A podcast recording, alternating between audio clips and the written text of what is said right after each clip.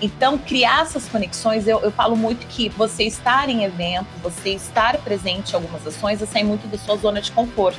Então é muito mais fácil você encontrar pessoas que querem a mesma coisa que você num evento dedicado, que a pessoa pagou passagem, pagou para ir e tal. Ela vai estar lá com atenção dedicada. Exato. Isso é algo tão difícil hoje em dia na internet, né?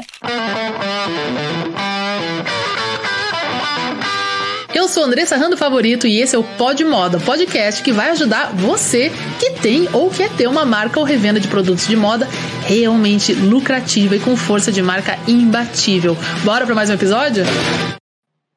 Bom dia! Bom dia, pessoal! Bom, hoje a gente está aqui ao vivo no nosso episódio de número 004 com a Camila Lima, que está aqui com a gente, a nossa convidada especial. E hoje, gente, a gente vai falar sobre um assunto muito pertinente, muito feliz de estar falando de novo desse, desse assunto que a gente não pôde falar por tanto tempo. É verdade. É, que são eventos de negócios, vendas e networking para empresários da moda. A Camila já veio aqui em live comigo há muito tempo Verdade. atrás. Eu acho que faz uns. Antes da pandemia, será? Bem antes, acho é, que foi né? 2019, bastante tempo. Vocês devem talvez lembrar. É, e quem é Camila? Vou apresentar ela rapidamente aqui. Ela veio do design de moda de formação, né, da, da uma família de costureiras e toda uma história vinculada à moda. Mas a Camila, especialmente, ela possui mais de 15 anos de experiência no segmento de moda, principalmente na área corporativa da moda, diretamente com marcas e eventos. Quando eu conheci a, a Camila, ela estava no Sindivest, né? Então Isso. ela vende sindicatos, uma pessoa com grandes conexões. Eu conheço poucas pessoas que conhecem tanta gente na indústria da moda como a Camila. Ela tem esse poder de agregar e de trazer pessoas para junto dela. E a maior experiência dela ali é essa habilidade realmente de gerar essas conexões e ter essa experiência em grandes eventos, que é o que a gente vai falar aqui hoje, né? Então, o que, que a gente pode é, trazer para agregar para todos nós, para vocês, como usar esses eventos a favor de vocês, aonde encontrar esses eventos, ações sociais, desenvolvimento de missões é, empresariais facilitadora de networking e uma grande infinidade de experiências no segmento têxtil e de vestuário. Hoje ela está no setor da indústria, no Sebrae do Paraná, e tem aí na carreira dela, desde São Paulo Fashion Week, Veste Rio, Minas Trends, Dragão Fashion, Casa dos, dos Criadores, Brasil Eco Fashion, fora os outros eventos, né, que a Câmara está sempre envolvida, ela está em todas, né, então eventos de negócio, de pesquisa, Frematex, Inspira Mais, Fenim, Feira da Preta, o negócio da moda, né, do nosso parceiro Ivan também. Então, são muitos eventos, muita bagagem que a Camila vai trazer aqui para gente, para a gente desvendar esse universo das conexões aí que a gente pode fazer com outros empresários, fornecedores e abrir negócios. Então, Camila, seja bem-vinda! obrigada, bom dia, bom dia. Que delícia estar aqui de volta, né? Sim! Depois de muito tempo pois aí, é. né? A pandemia nos afastou um pouco desse universo dos eventos de moda, então é muito bom a gente voltar, retomar, né, com esse assunto aí, que quem não gosta, né, de um Exatamente. evento de moda, de ter conexões, então é muito bom estar aqui novamente. Isso aí. Cami, se apresenta com as suas palavras um pouco mais aí, conta um pouco mais da sua experiência, se a gente puder voltar lá, eu acho que o Sindivest foi talvez onde você ficou mais tempo, né, Sim. onde eu te conheci. Explica um pouco para o pessoal os, o que, que a gente pode começar introduzindo para as pessoas entenderem todos esses órgãos de classe que estão envolvidos, nos quais você está muito envolvido, então, desde Senai, Sebrae, uh, sindicatos e etc., esses, né, essas associações de classe. Fala um pouco sobre esse universo, o que, que isso quer dizer, porque tem gente aqui que é associado, que é cliente do Sebrae, outros Sim. que não são. Né? O que, que esses órgãos fazem, qual é a função deles e qual, conta um pouco da sua história nesse, universo aí. Então, pelo sindicato, eu fiquei em torno de uns 10 anos, então meu sindicato era vinculado à FIEP, né, Federação das Indústrias, né, do Estado do Paraná, e quando a gente fala de sindicato, normalmente cria um medo, né, porque você normalmente tem uma visão de sindicato, de greve, de polêmica, enfim. Então, há dois tipos de sindicato. Um que é o patronal, né, no qual eu fazia parte, que é o que representa as indústrias né, do estado do Paraná, enfim, que era o meu no caso, meu sindicato, por isso que eu tinha esse vínculo e trabalhava internamente dentro do sistema FIEP, né, da Federação das Indústrias, e tem o laboral, que a gente disse que é o dos trabalhadores, né, uhum. que representa toda a classe trabalhadora. Então, eu fiquei ali por volta de 10 anos dentro da FIEP, ali na Cândido de Abreu, atuando na área do sindicato, né. Uhum. E aí, esse sistema, como é que funciona, né? A gente até diz que é o sistema S, né, e eu acabei me desmembrando de um e me conectando com outro, que hoje é o SEBRAE. Mas são um sistema que atende o universo das indústrias, das empresas, desde a micro e pequenas empresas até as grandes, né? Então, no caso da federação, que era onde meu sindicato era vinculado, ela atende muitas grandes empresas, né? Médias e grandes empresas, uhum. né? E aí tem todos os segmentos. Eu representava a área da moda, né? Do vestuário, de confecção. E aí hoje eu estou no Sebrae, né? Que o Sebrae representa as micro e pequenas, que a gente uhum. chama as EPPs e a ME, que é o microempresário, uhum. né? E uhum. também tem esse suporte para os MEIs. Uhum. Então, esse sistema, de uma certa forma, ele como um todo, ajuda e apoia as empresas, né? no uhum. desenvolvimento e no crescimento delas, né? Então, dentro do sistema FIEP, a gente tem o Senai, que é onde eu tenho toda a minha formação, né? Sim. Desde a parte técnica até a graduação dentro da área de moda. Então, o Senai tem toda essa capacitação, essa área educacional, o SESI, que pega muita parte da saúde, que também atende as indústrias, né? E aí a gente também tem outro braço, que é o SEBRAE, Daí o Sebrae atende essas micro e pequenas de uma forma geral, no âmbito geral, desde a abertura da sua empresa até que você consiga criar uma boa gestão, uma boa dinâmica ali do seu negócio. Então, esses sistemas existem para nos apoiar e nos ajudar.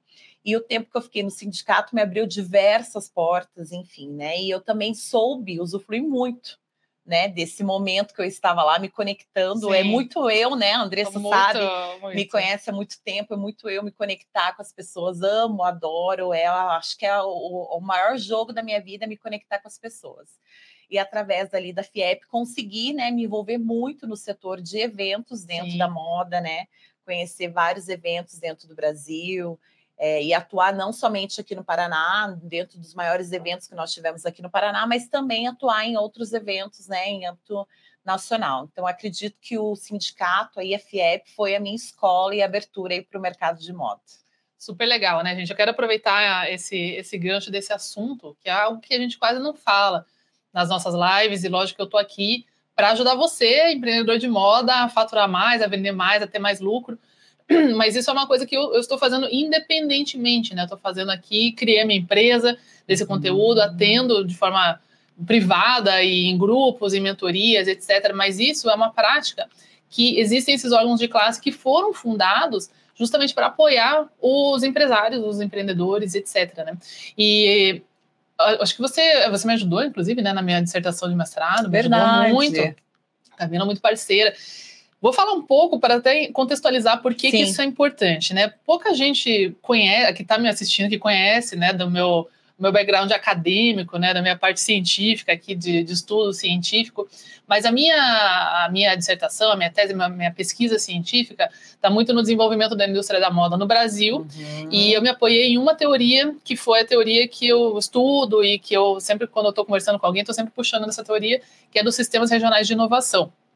Isso é uma teoria que não fui eu que desenvolvi, Sim. né? Enfim, a gente tem alguns atores, né, que vão influenciar a, a, tanto a inovação, o desenvolvimento da inovação, mas todo o desenvolvimento daquela região. E a indústria da moda, ela desenvolve muitas regiões do Brasil Sim. que são totalmente dependentes daquela indústria Sim. ali. Exatamente. E eu me apoio muito no desenvolvimento sustentável de uma região, partindo do princípio desses atores. Então, quais são os atores do Sistema Regional de Inovação? Né? Daí a gente já vai entrar nesse, nesse lance do Sistema S acontece e como que esses eventos e esses, esses órgãos de classe podem ajudar você, empresário, e a Camila vai contar daí da experiência dela e dar várias dicas com relação a como você pode fazer né, o melhor uso disso tudo. Então, a gente tem primeiro, a gente tem um empresário. Né? Então, o empresário uhum. é um ator nesse sistema. Tá? Então, o sistema regional de inovação tem o um empresário como um dos atores. O próximo é, ator é o governo, tá? Então, o Sebrae, Senai, etc., não é o governo certo? certo. ele é meio híbrido, né? A gente vai, vai, falar sobre isso.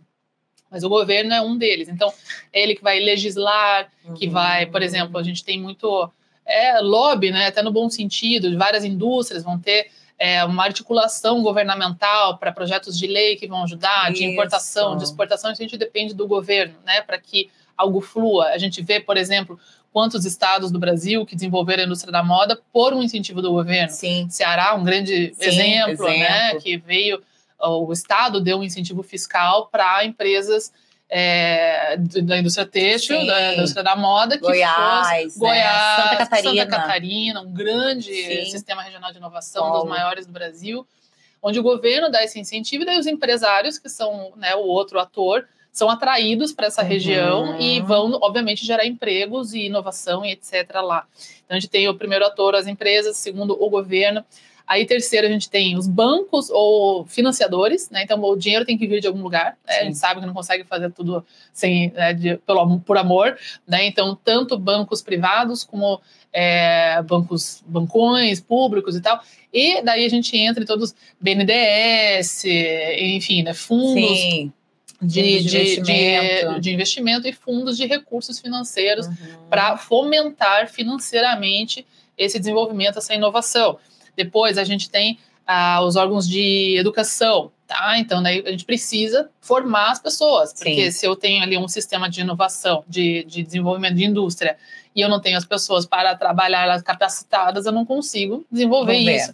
Então eu preciso daí de faculdades, é, institutos federais, é, cursos técnicos, etc. Aqui que já começa a entrar, vocês veem, o, o Senai, né? O Senai, Sim. que até foi, eu não, não, sei de cabeça, mas fui puxar aqui, né? As siglas, né? Então, do Sistema S, que ali a Camila citou, né? Sebrae, Senai, SESI, etc., né? O Senai é Serviço Nacional de Aprendizagem Industrial. Ele já foi feito justamente para alguns eram pagos para estudar, né, um ofício técnico para trabalhar na indústria. Então a gente tem isso muito forte. Sim, muito forte. É um lance muito legal no Brasil. O Senai na indústria da moda é sensacional, né? A é gente é tem poxa, um, alguns maiores profissionais do Brasil. Camila é formada pelo Senai, né? Inclusive, em design de moda. Temos né, um o Senai CETICT, né? No Rio. Senai CETICT, um grande centro Sim. de pesquisa. É, nacional, muitos artigos, muita pesquisa super relevante para o desenvolvimento da nossa indústria. Então, pesquisa científica, formação de, de profissionais, tudo vem do, do ator é, acadêmico ali, né? Estudo e formação depois a gente tem um ator inovação, que é um ator né, que poucos se lembram aqui, mas aqui a gente vai ter aqueles centros de inovação. É, agora me fugiu o nome aqui que a gente tinha, aqueles polos onde você vai ter startups. Uhum. A PUC aqui do Paraná tem um foco de inovação. Aceleradoras, né? Aceleradoras. O Vale da Seda. Seda em Maringá, em Cianorte, é um, é um vale de inovação, por exemplo, né? Então, onde as pessoas se concentram ali para criar e inovar e fazer pesquisas inovadoras e tal. E eles estão fazendo isso junto com as empresas, junto com órgãos de fomento, às vezes com a ajuda do governo, às vezes não. E o sexto são os órgãos de classe, são as associações. E aqui vem os sindicatos, o SEBRAE, Federação das Indústrias, etc., que vão, eles têm esse papel de fomentar que os negócios aconteçam, porque num sistema regional de inovação, que essa é a base da teoria, as regiões que são mais desenvolvidas economicamente e sustentavelmente também, ou seja, onde eles têm um desenvolvimento sustentável do território, é porque esses atores se conversam muito bem. E o que, que isso gera? A inovação apoia a tecnologia que vai fazer com que a gente tenha mais sustentabilidade, mais eficiências, menos desperdício e etc. As empresas, estando próximas, elas gastam menos com frete, etc vão gerar riqueza ali, vão fazer um desenvolvimento econômico ali Sim. também. O governo ajudando todo o governo a ficar bem na foto, né? Porque no meu estado gerou-se tantos empregos, na minha cidade, meu município Sim. é próspero, etc. etc. Todo mundo ganha quando esse sistema está alinhado. Quando ele não está alinhado, que é a, a fonte da minha pesquisa, e a, as minhas pesquisas principalmente são no estado do Paraná e Santa Catarina, eu tenho muitos Inclusive, quem tiver interesse pode pesquisar e tem artigos publicados em revistas científicas. A minha dissertação está no repositório da UTFPR aqui do Paraná, na Universidade Tecnológica Federal do Paraná, onde a gente vê as diferenças de competitividade internacional, local, de resultado de venda, de lucro, uhum. de força de marca quando a gente compara Paraná, meu estado, com Santa Catarina, a gente tem uma competitividade brutalmente maior Sim, em Santa Catarina. É verdade. E, infelizmente, já não, não foi assim no passado. Acabou se tornando assim. E o que, que Santa Catarina faz certo? Faz esse bom alinhamento. A gente tem Jaraguá tem do Sul, sim. por exemplo, onde todo mundo se conhece, o prefeito está ligado à indústria sim. da moda e tal. E hoje, Exato. em Cianorte, inclusive, com é, o Marcão foi, foi eleito prefeito. Sim, da Morena Rosa, do grupo né? Morena Rosa, foi um grande trabalho justamente de alinhar esse sistema regional de inovação em Cianorte, no Paraná, que se havia perdido muitas conexões uhum. que traz a gente para cá. Então, as, as associações, os órgãos de classe, eles estão ali para ajudar que toda essa galera se converse. Exatamente. Porque senão, ah, eu sou empresário, eu sou empresário, mas não te conheço, você é meu concorrente, não uhum. converso com você. Aí eu preciso contratar gente capacitada. Pô, ninguém, ninguém é capacitado e tal. Então vamos lá. O próprio grupo Morena Rosa Sim, fundou uma faculdade. a FASEC. Uhum. Então eles fundaram uma faculdade em Cianorte com ótimos. Eu fui professora da pós-graduação lá ótimos cursos voltados para a indústria da moda. Para capacitar, pra né? capacitar a galera, para não ter que Sim. trazer o povo lá de São Paulo, não sei de onde, para morar em Cianorte, né? Uhum. Então, quando isso começa a acontecer, a mágica acontece, fica mais fácil para todo mundo, todo mundo prospera, todo mundo fica feliz, as pessoas não querem ficar indo todo mundo para São Paulo trabalhar, não é? A gente tem ali no Vale do Itajaí uma conexão muito forte, né, da indústria e pessoas extremamente capacitadas. Então, esses eventos, esses órgãos de classe, os sindicatos, o Sebrae, ele está ali para falar, pessoal, venham aqui comer um bolinho, vai ter um evento, vai ter um não sei o que, para o povo se conectar. E é isso que a Camila faz muito bem. né? Se, se alguém pegasse o caderninho da Camila e tava rico, É. porque pensa numa pessoa com boas conexões. E quando eles promovem esses eventos, a gente se conhece mais. Eu conheci Exato. vários de vocês em eventos, alguns promovidos e, e liderados pela Camila, e outros, né, desfiles, etc. Então, quando a gente pensa nisso, né, Camila, a gente pode pensar que o papel desses órgãos está ali para conectar a gente. Por que, que é tão importante se conectar? Vamos começar por aí pensando no cara que está assistindo a gente ali, que às vezes é MEI, começou agora, acabou de abrir a empresa, tá sozinho, é eu presa. E aí ele começa, onde que eu vou achar fornecedor? Exato. Quem conhece alguém? Onde que eu arrumo uma costureira? Como que eu contrato? Onde que eu vou? E é que a maior dificuldade, né, do nosso setor, eu acho que é isso, é é encontrar esses fornecedores, encontrar essa mão de obra.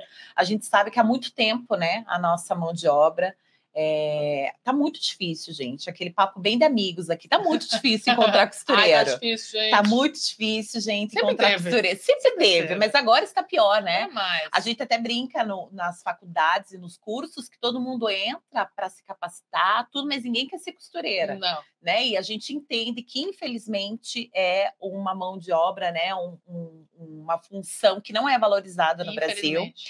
E por incrível que pareça, o Paraná é o segundo maior, o, o- a, a moda, né? A confecção em si é o maior gerador de emprego, segundo maior gerador de emprego no nosso estado.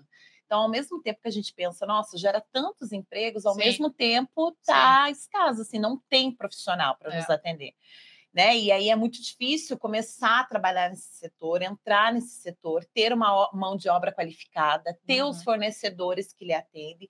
Isso que a moda é muito forte no Brasil, não só no Paraná, né? Então, criar essas conexões, eu, eu falo muito que você estar em evento, você estar presente em algumas ações, é sair muito da sua zona de conforto.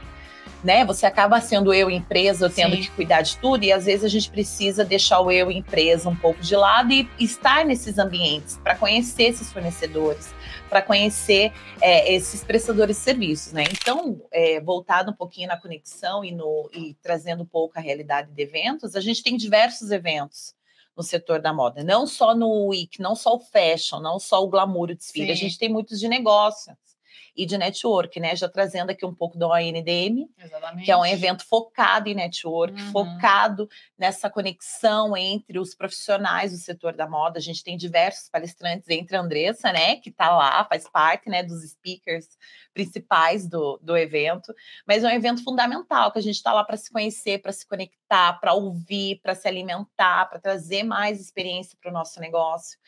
Então é muito importante a gente sair da nossa zona de conforto e a gente se conectar e conhecer pessoas. É numa conversa, numa roda, você conhece uma pessoa, outra pessoa já te apresenta o costureiro, já te apresenta o cara que, que faz a etiqueta, que você tem tanta Exatamente. dificuldade às vezes, porque você começa dando um Google e você chega numa empresa gigante que exige Nem sabe. 10 quem mil é. de uma cor, de um tamanho, você não tem capacidade ainda para Uhum. produzir isso. Uhum. E às vezes tem lá um, um micro empresário, um empreendedor pequeno que Uhum. produz com uma excelente qualidade, mas que às vezes não tem esse destaque na internet, no Instagram, que você, Isso num aí. evento, você consegue conhecer, Uhum. né? É, e até quero voltar um pouquinho na questão dos atores que você falou da Sim. sua pesquisa, né? Que é muito interessante essa questão dos sindicatos, do sistema S, né? Voltando um pouco para a questão do, da, da- dos estados, né? Que tem todo esse potencial, que tem todo esse vínculo. A- mesmo aqui no Paraná, o nosso case aqui é Cianorte, né? Sim. Capital do jeans. Sim.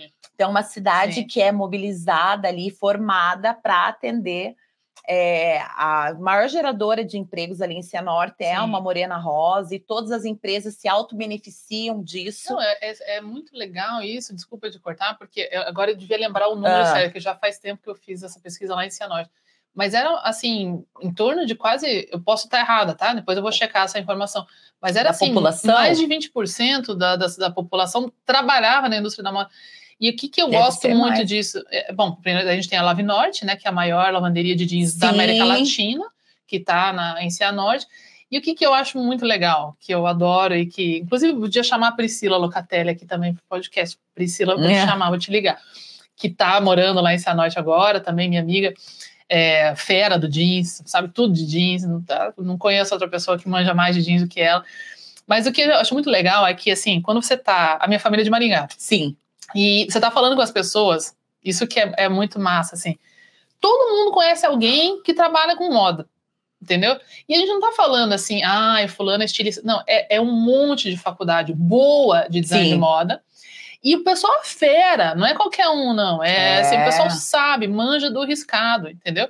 Então, a probabilidade de você estar em Cianorte ou em Maringá e ter algum conhecido que tem uma confecção Sim, é muito alta. É verdade. E isso não acontece qualquer... Assim como se você vai para Franca, algum amigo você vai ter que trabalha com sapato. Entendeu? Uhum. Tem um fulano que é primo do dono da fábrica de sapato. Já te indicam. Né? Uhum. Então você está nesse lugar, é, é, muito legal. E aí o que acontece, se a gente faz o nosso trabalho errado e isso vai para água abaixo, uhum é uma cidade inteira que sofre, é uma é região é toda que se deixa de se desenvolver, que fica pobre, que as pessoas perdem emprego, que elas têm que fazer um êxodo.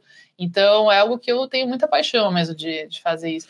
E o bom saber, assim, que muitas cidades conseguem ainda manter, né? A gente vê muito histórico da parte do automobilística, né? A parte do, dos carros, Sim. assim, igual em São Paulo. Quantas uhum. cidades depende dessas montadoras, montadoras, né? E às vezes as montadoras saem, não teve muito tempo mesmo, teve crise, uma cidade né? entra em falência. Exatamente. E aí o legal da moda, da gente ver, é que mesmo durante uma pandemia, durante a, todos os perrengues, né, que o mercado também é, traz para nós, né? Hum. Porque o hum. nosso setor, eu, eu não vejo um benefício muito grande em questão de é, leis fiscais, em questão de. Não tem não, incentivo. Dá para a gente contar os estados. Na minha pesquisa, inclusive, se vocês quiserem dados para argumentar na Câmara aí da, da sua cidade, o ator não que temos. menos ajuda ali. É. Em Santa Catarina, não, tá? É. A lei de Araguari, por isso que tá, tá legal, né? E Goiás também. Eu estive Goiás em Goiás também. em 2018, 17. Gente, é uma loucura lá o incentivo do governo. Parece Muito que legal. o governo abraçou a moda de uma forma, e aí uhum. eu encontro lá Ering, um monte de empresa de Santa Catarina que colocou toda a sua distribuição para lá, além de ser uma localização a nível Brasil, se a gente olhar no mapa, realmente ela está assim em todas as saídas, a cidade funciona de forma é, terrestre, aérea, enfim, tri, tri, até os trilhos são assim, sentido Brasil todo, assim, a logística é perfeita, eles Verdade. têm um incentivo fantástico. Tem. Começou faz poucos anos, né? E há poucos anos, e uhum. isso tanto na entrada quanto na saída, né, dessa, desses produtos, né, e desde os dos dos tecidos, aviamentos, tem muito benefício, né? Justamente. né? Desde toda essa, essa logística, toda essa compra de insumo até o produto final. Então, isso é muito importante. Então, a gente às vezes se encontra num estado que não tem incentivo, né? É, cidades que dependem da, da da, do setor de confecção e mesmo assim a gente consegue sobreviver por muito tempo. Não, que a gente é brasileiro, né, amigo? A gente é brasileiro, a gente é né? É brasileiro, a gente levanta, a gente dá, vai entendeu? embora, na mesa e vai. Dá conta, Você né? pensa se o negócio ajudasse ainda. Exato, imagine se né? ainda ajudasse, se a gente tivesse todo esse incentivo. Então, assim. Tá na ó, moda fazer o Brasil crescer. É não, tá na moda. Aqui. E eu acho que é um setor fortíssimo que muitos estados não estão enxergando o potencial que é. Eu acho que o Paraná já perdeu o time há muito tempo. É, a gente está no ranking como o segundo maior gerador de emprego e continuamos sem incentivo. Sim. É um absurdo a, a, a, taxa que a gente paga para entrar produto, insumo dentro do estado, para mandar para fora, então pior uhum, ainda. Uhum. Eu lembro que quando eu estava no sindicato, por isso que é muito importante a gente estar tá envolvido também com esses setores, né? É questão do sistema S, enfim. Qual que é o papel do sindicato? Às vezes as pessoas acham que é só arrecadar. Gente, qual o papel do, sindicato? Cara? Arrecadar dinheiro, pagar. Você tem que se associar e arrecadar dinheiro. Gente, o sindicato tinha um papel fundamental à frente do governo. Fazer na questão, articulação. Articulação, né? negociar entre... ICMS, negociar o que era entrada, o que era saída. A gente contratava advogados para negociar com o governo, ia direto com o governo. Então, assim, são incentivos que atendem toda uma cadeia. Exatamente. Né? E que às vezes só 10, 15, 20 é que estão ali apoiando no dia a dia, e no fim, toda a cadeia é privilegiada por causa disso. Então, eu lembro que tinha muito incentivo. Eu lembro que na época que eu estava no sindicato, que eu saí final de 2017. É, eles estavam bem nesse processo de negociação do ICMS, né? Da uhum. entrada e saída dos insumos, uhum. principalmente uhum. tecidos, aviamentos. E para São Paulo, sair de São Paulo para Curitiba, era assim, tinha um incentivo fantástico de ICMS. E para você mandar de Curitiba para São Paulo era um absurdo de taxa. Então, assim, vinha o teu tecido com uma taxação ótima, com uma taxa ótima que você conseguia aqui confeccionar tudo, mas quando você devolvia, às vezes. Que o maior mercado consumidor é lá como você devolvia, ou às vezes, né, para você exportar, hum. precisava hum. passar. Você pagava uma taxa gigantesca. Então, assim, tudo aquilo que você ganhou na entrada, você perdia na saída. Então, é um setor que sofre muito, e o papel desses sindicatos, o papel né, do sistema S, além de capacitar, formar, tudo, é também estar à frente do governo, representando toda essa classe. Porque você não vai lá, empresário, bater lá na Câmara, o pessoal, dá para você. Ah, ajuda aqui. Na verdade, tem isso também, né? Tem. A gente é brasileiro, a gente se vira, a gente faz o que tem que fazer, mas na verdade as pessoas abençoadas que têm essa paciência de fazer essa articulação, eles são que não é fácil. E empresários envolvidos, né? Como a gente sim, tem vários, né? A gente citou o, Mar, o, né, o Marcão Sim, e até dando exemplo dessa negociação, quantas vezes ele não veio de Cianorte por ser uma empresa reconhecida, por ser uma empresa que gera muitos negócios, uhum, muita uhum. renda. Ele tinha uma posição, querendo ou não, ele tinha números, uma influência, para apresentar ao governo. Então, Sim. quantas vezes ele também não se colocou à disposição para claro. vir negociar junto com a gente, né? Então, uhum. também é muito importante ter esses relacionamentos. A Exato. gente volta ao network. Exatamente. Nós, quando sindicato sozinho, não iríamos conseguir, às vezes, ter um acesso que ele poderia abrir uma porta, a gente abre outra. Então, ter essa rede de conexão dentro do setor é muito importante, uhum. desde o incentivo. Você falou da questão de compras coletivas, né? Uhum. Também voltamos à questão das conexões, né? A importância de você trabalhar junto. Eu fui para Recife em 2017, então eu fui em Goiás em 2018. Em 2017, eu lembro que eu fui numa empresa em Santa Cruz do Capibaribe. Gente, Pernambuco. uma cidade de nada, assim. A gente começou a chegar na cidade, a gente não acreditava que aquele lugar existia, era um polo. E tinha uma é no, fábrica. No Agreste Pernambucano? É. Isso, uhum. Tinha uma fábrica, porque fica próxima àquela Toritama, que tem até uma série fantástica na Netflix que fala. É, o carnaval chegou, alguma coisa assim. Estou me preparando para o carnaval Tô chegar. Estou me preparando para o carnaval é um, chegar. É um, é um, filme, na verdade. É, e um documentário, documentário, né? E eles fazem, porque Toritama é também é uma capital do jeans. E o pessoal lá trabalha o ano inteiro, vende jeans horrores, e quando chega o carnaval, eles resolvem vender tudo para viver o carnaval. É brasileiro, porque, né? né? Vende eu máquina, também sou um filho de Deus, né? Vende jeans, falar. é um ótimo documentário, gente, tá na Netflix. E eles vendem tudo, tudo, tudo, tudo. Aí eles curtem o carnaval e voltam e, e compram as máquinas de novo. E, ó, costura é uma loucura. Então, Santa Cruz é uma cidade próxima, assim, né? É. E aí eu fui para lá, mas, hum, assim, monstruosas as fábricas e tudo. E eu lembro até hoje, assim, me marcou tanto porque não é costume nosso, e já fica a dica aqui para nós paranaenses. O empresário nos atendeu, apresentou o piloto dele, que eu achei que ele tinha se confundido, que era o motorista, não, era piloto mesmo, porque ele, ele ia de helicóptero para Recife, voltava todo dia para trabalhar.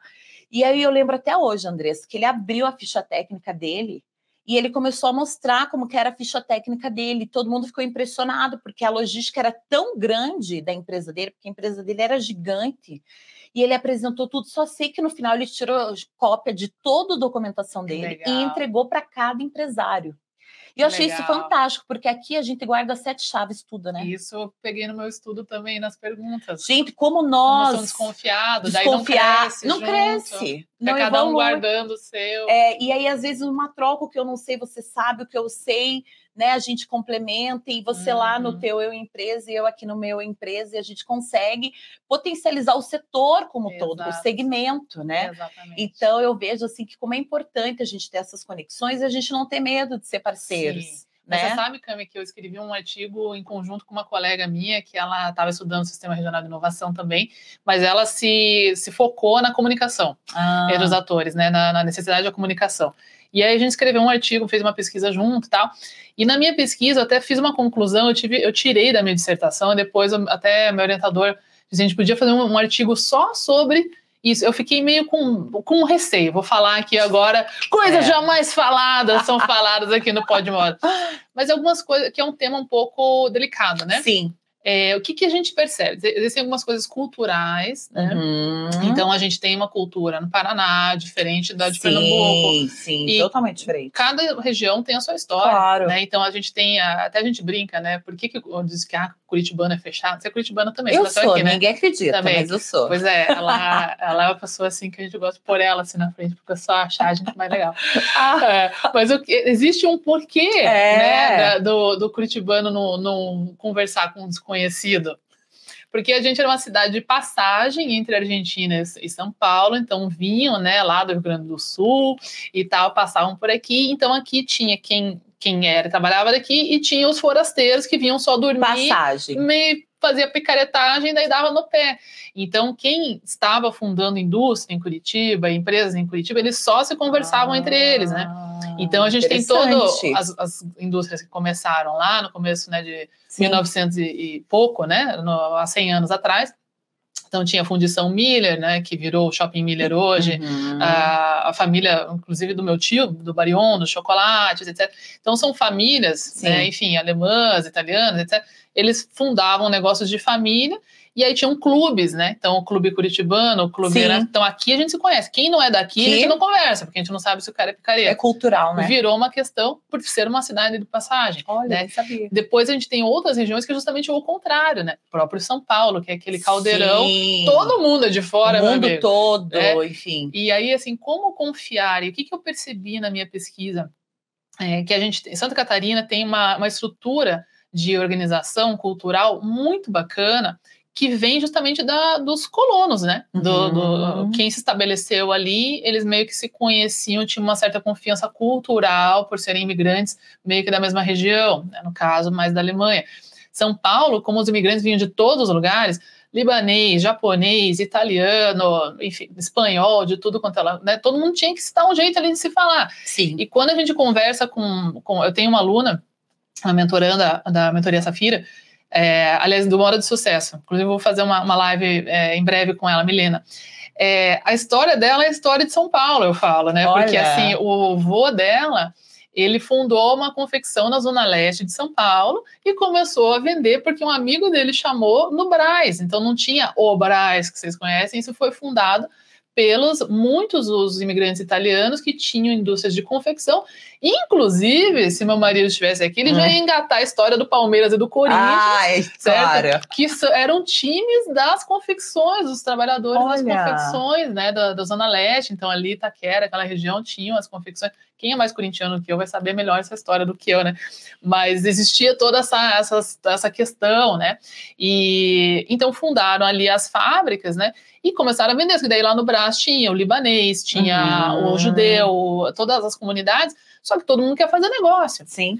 E o que, que eu vi no norte do Paraná também, a gente não tinha essa, a gente não percebe esse alinhamento tão grande, e existem até fatores religiosos. Olha só. Então a gente começa a perceber muito como, eh, e isso que foi a parte delicada, que eu falei, eu não sei se eu quero entrar nesse assunto, eu não me aprofundei o suficiente, mas a gente percebia quando um indicava o outro, tinha o mesmo ícone religioso na entrada da empresa. Então os, os judeus, né, todos ali de Sim. São Paulo, então a gente tem Rossetti, né, Valizera, etc, né, como um indica o outro. Aí no norte do Paraná, é, enfim, né, vai ter lá uma Bíblia e tal, então eles Uhum. frequentam a mesma igreja. Sim. Ah, você mesma conhece, né? Você frequenta também. Então, assim, Sim. aqui em Curitiba tem movimento da Igreja Batista, Tá. Presbiteriana. presbiteriana. aham. Então, um conhece o outro e existe o networking dentro da própria igreja. Internamente. É, aham. os libaneses também fizeram um movimento muito forte. Tem grandes shoppings em São Paulo Sim. que foram criados pela, pela comunidade libanesa, pela comunidade ju- judaica. Então, isso vem da comunicação, que vem da Uhum. confiança. Né? Então, assim, eu, eu vou confiar em você porque juntos a gente vai fazer negócio. E, de certa forma, né, infelizmente, né, as pessoas têm decepções, elas vão se fechando E aí Exato. você perde essas oportunidades, né? É. Então... E dentro do nosso setor é bem isso. É, exemplo, igual voltando à questão da mão de obra, né? Gente, quem tem uma costureira boa não quer divulgar pra não, ninguém. Meu Deus, agarra ela, amarra é. ela, assim, lógico, né? É, ficar presa, porque é tão difícil, difícil. encontrar um prestador de serviço sim, bom, sim. né? E aí tem medo de indicar, e aí ele não dá mais conta de me atender, e aí vira aquele círculo assim, é meu, é meu, é meu, e a gente não compartilha. Então, ao mesmo tempo que tem toda essa parte cultural, que achei ótimo, enfim, toda essa história que você contou de Curitiba, realmente não sabia. Olha, viu? Cultura aqui também, nosso, nosso espaço aqui, nosso esporte. Sim. E também tem essa questão da falta da mão de obra, da Sim, falta do fornecimento, tem, né? E aí quando você tem, do, você não do, quer falar, é da formação, só que também essa cultura das pessoas quererem estudar, é como exato, você falou, exato. Não tem mais assim, ah, quero quero ser costureira, né? Têm a cultura mas... maker, mas não, maker não quer sentar lá CLT. Sim, mas então daí eu volto para os sindicatos, ao mesmo Sim. tempo que eu elogio todo o papel, a importância e, e, e e hoje que eu trabalhei dentro, então reconheço muito o papel do sindicato, mas ao mesmo tempo eu lá eu me conflitava com as ideias deles da falta da valorização da mão de obra. Exatamente. Então quando chegava uma negociação salarial, eu lembro que eu que ia para a linha de frente junto com toda a minha diretoria para negociar o salário. Então a gente tem a data básica é setembro, pelo menos no Paraná, né? Então todo mês de setembro é negociado o piso salarial. E assim, era um absurdo o reajuste que eles davam. Então, é, é uma categoria muito desvalorizada financeiramente, expre, é, expressando bem a questão da costureira. Então, a gente vê uma geração que não quer costurar. Para quê? Com o custo de vida que nós temos hoje, a gente estava conversando agora há pouco sobre isso, né? Numa conversa pessoal. Com o custo de vida que a gente tem hoje, você costureira para quê? Né, me desgastar um monte para ganhar Sim. centavos, enquanto Sim. a marca põe uma calça jeans custando 500 reais, Exatamente. você me pagou 30, 40. Sim. Né? Então a gente vê essa falta de valorização no financeiro, né, na parte financeira, que é o interesse primordial. E quantas famílias são sustentadas? Maioria mulher, Exatamente. costureira, já começa por aí. Exatamente. Quantas mães solos nós temos no Brasil? Sim. Quantas? Sim. E que sustentam uma família, Quantas? filhos. Exato. E aí você não há uma valorização, não tem uma valorização, não tem um piso salarial que valorize.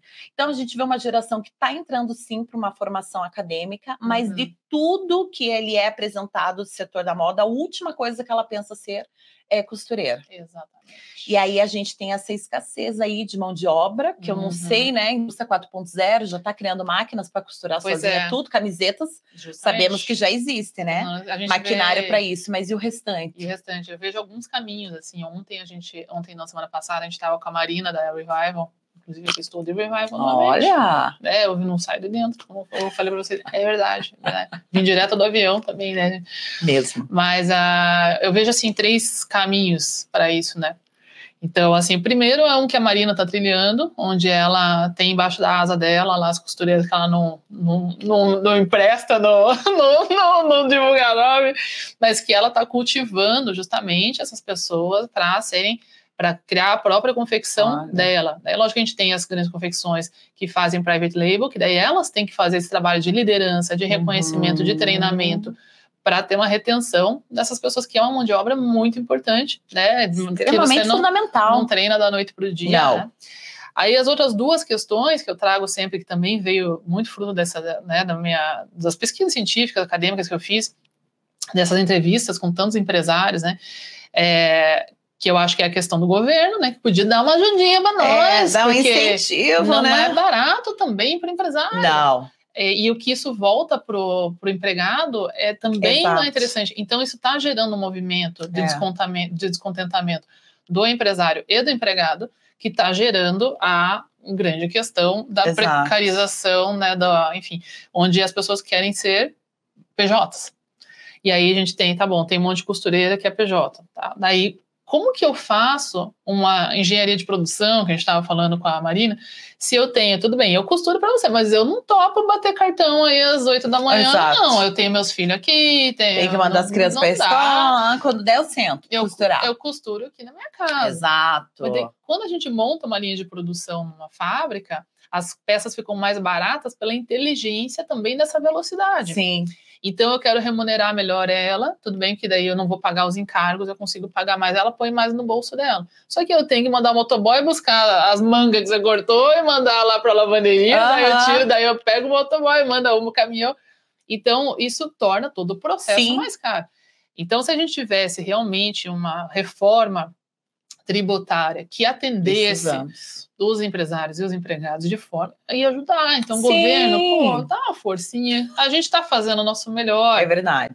Fala, meu querido e minha querida empresário e empresária de moda. Tô aproveitando para dar essa pausa aqui para te dizer que existe uma oportunidade para você que quer faturar alto com o seu negócio de moda de forma lucrativa e profissional. Essa oportunidade é o meu programa Moda de Sucesso Pro. O Moda de Sucesso Pro é a minha metodologia completa em seis passos. O primeiro passo, a gente vai fazer o diagnóstico do seu negócio, dos seus estoques e das suas vendas, da lucratividade, dos perigos e das oportunidades dos seus produtos e das suas estratégias atuais. O segundo passo é a definição clara das suas metas e do seu orçamento para compras e investimentos corretos no seu negócio que vão garantir a lucratividade e a escala da sua marca ou da sua loja. Isso tanto para você que já tem negócio como para você que vai começar do zero. Nosso terceiro passo, a gente vai olhar a sua estratégia de produtos, seu público-alvo, a sua precificação, seus pontos de vendas ideais para você e a comunicação e o seu marketing. Nosso quarto passo, a gente vai fazer o planejamento de coleção dos seus estoques, dos seus tamanhos, do número de peças que você precisa, das suas categorias, dos departamentos de produto que você precisa e do seu sortimento completo para você nunca mais comprar de mais do que não vende e muito pouco do que não vende. No nosso quinto passo, você vai aprender finalmente como comprar corretamente, como escolher os melhores fornecedores,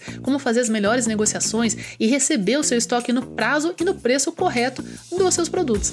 E no sexto passo, a gente vai trabalhar as suas vendas e a sua escala com as melhores técnicas, abordando todas as possibilidades de vendas, desde o atacado até o varejo, até exportação, franquias, e-commerce, loja física, loja online, venda por redes sociais, tudo para fazer o seu negócio escalar de forma profissional e lucrativa. Para você acessar essa oportunidade, clica aqui no link da descrição desse episódio para saber mais e entrar em contato com a gente para uma chance de participar do programa, tá bom? Conheça também o meu outro programa de aceleração avançada para você que já fatura alto ou que quer faturar mais de 100 mil reais por mês com lucro estoques saudáveis e levar o seu negócio a um outro nível de jogo e dominação do mercado. Esse é o meu programa mais avançado que tem o meu acompanhamento mais personalizado no seu negócio, é a Mentoria Safira. E aqui também na descrição desse episódio você pode clicar no link ali para saber tudo sobre ela e entrar em contato com a gente, caso você queira agendar uma reunião estratégica do seu negócio para entender se a Mentoria Safira é o programa para você. Bom, e aí, terceiro, tem a tecnologia. Porque como o que, que a gente vê que aconteceu com a Europa? A Europa numa situação muito mais complexa do que a gente, no sentido de ser muito mais cara a mão de obra, né? O piso salarial é muito mais caro, né?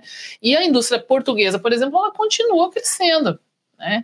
Então é muito do que a gente vem, vem vendo um movimento com relação a isso em Santa Catarina, mas ainda tímido, tímido. por estar mais em Brasil, né? Onde a tecnologia, o maquinário, ele vai substituir cada vez mais esse trabalho humano. Uhum. A gente fala, ah, mas vai acabar os empregos.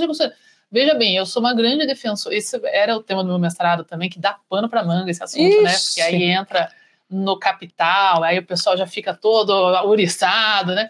Que é a questão da mão de obra, da geração de valor, etc. E a economia é algo humano, não é algo é, é, exato, né? Exato. Então, eu, todo mundo quer ter emprego e ganhar bem e viver bem. Só que assim, a gente quer gerar emprego de cortar cana. É, é esse emprego que a gente quer para o nosso país, com maior dignidade das pessoas que cortam cana. Eu não gostaria de levantar de manhã e correr risco de passar um facão na minha perna, por exemplo. Sim. Então, que bom se tiver máquina para cortar cana. Eu não acho digno, às vezes, crianças cortando cana. Põe uma máquina aí, vamos desenvolver essa. Cadê essa máquina? Quem desenvolve isso? A tecnologia. De onde sai a tecnologia?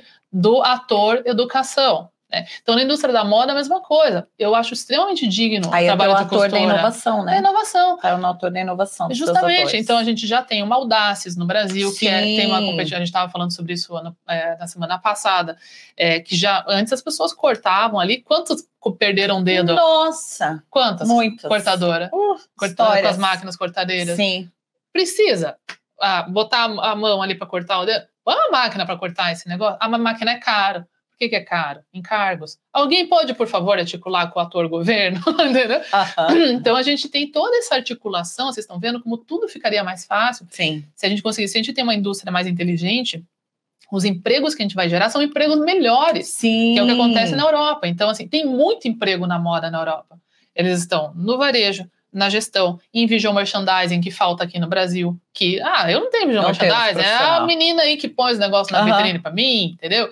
No jornalismo de moda, ah, que maneiro jornalismo, tem a blogueira e tal. Não, isso é uma profissão.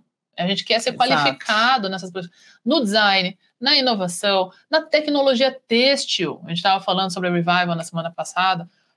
Quanto que a gente tem ainda para desenvolver disso de tecido que não polui, que tem mais conforto, que é mais fácil, que não amassa. Pelo amor de Deus, aí por que que a gente não faz isso?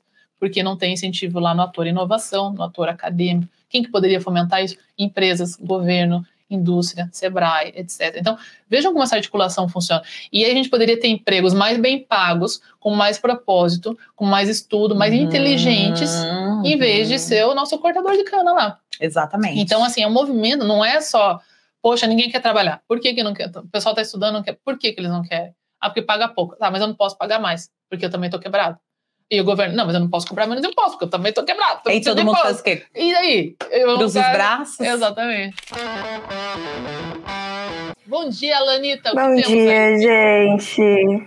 Área de interação. Temos perguntas, tô adorando o papo. Gustavo mandou que é fã da Camila. Como que você concilia a sua experiência no Sebrae com a sua formação de moda? Ah, então, minha experiência no Sebrae tem sido incrível.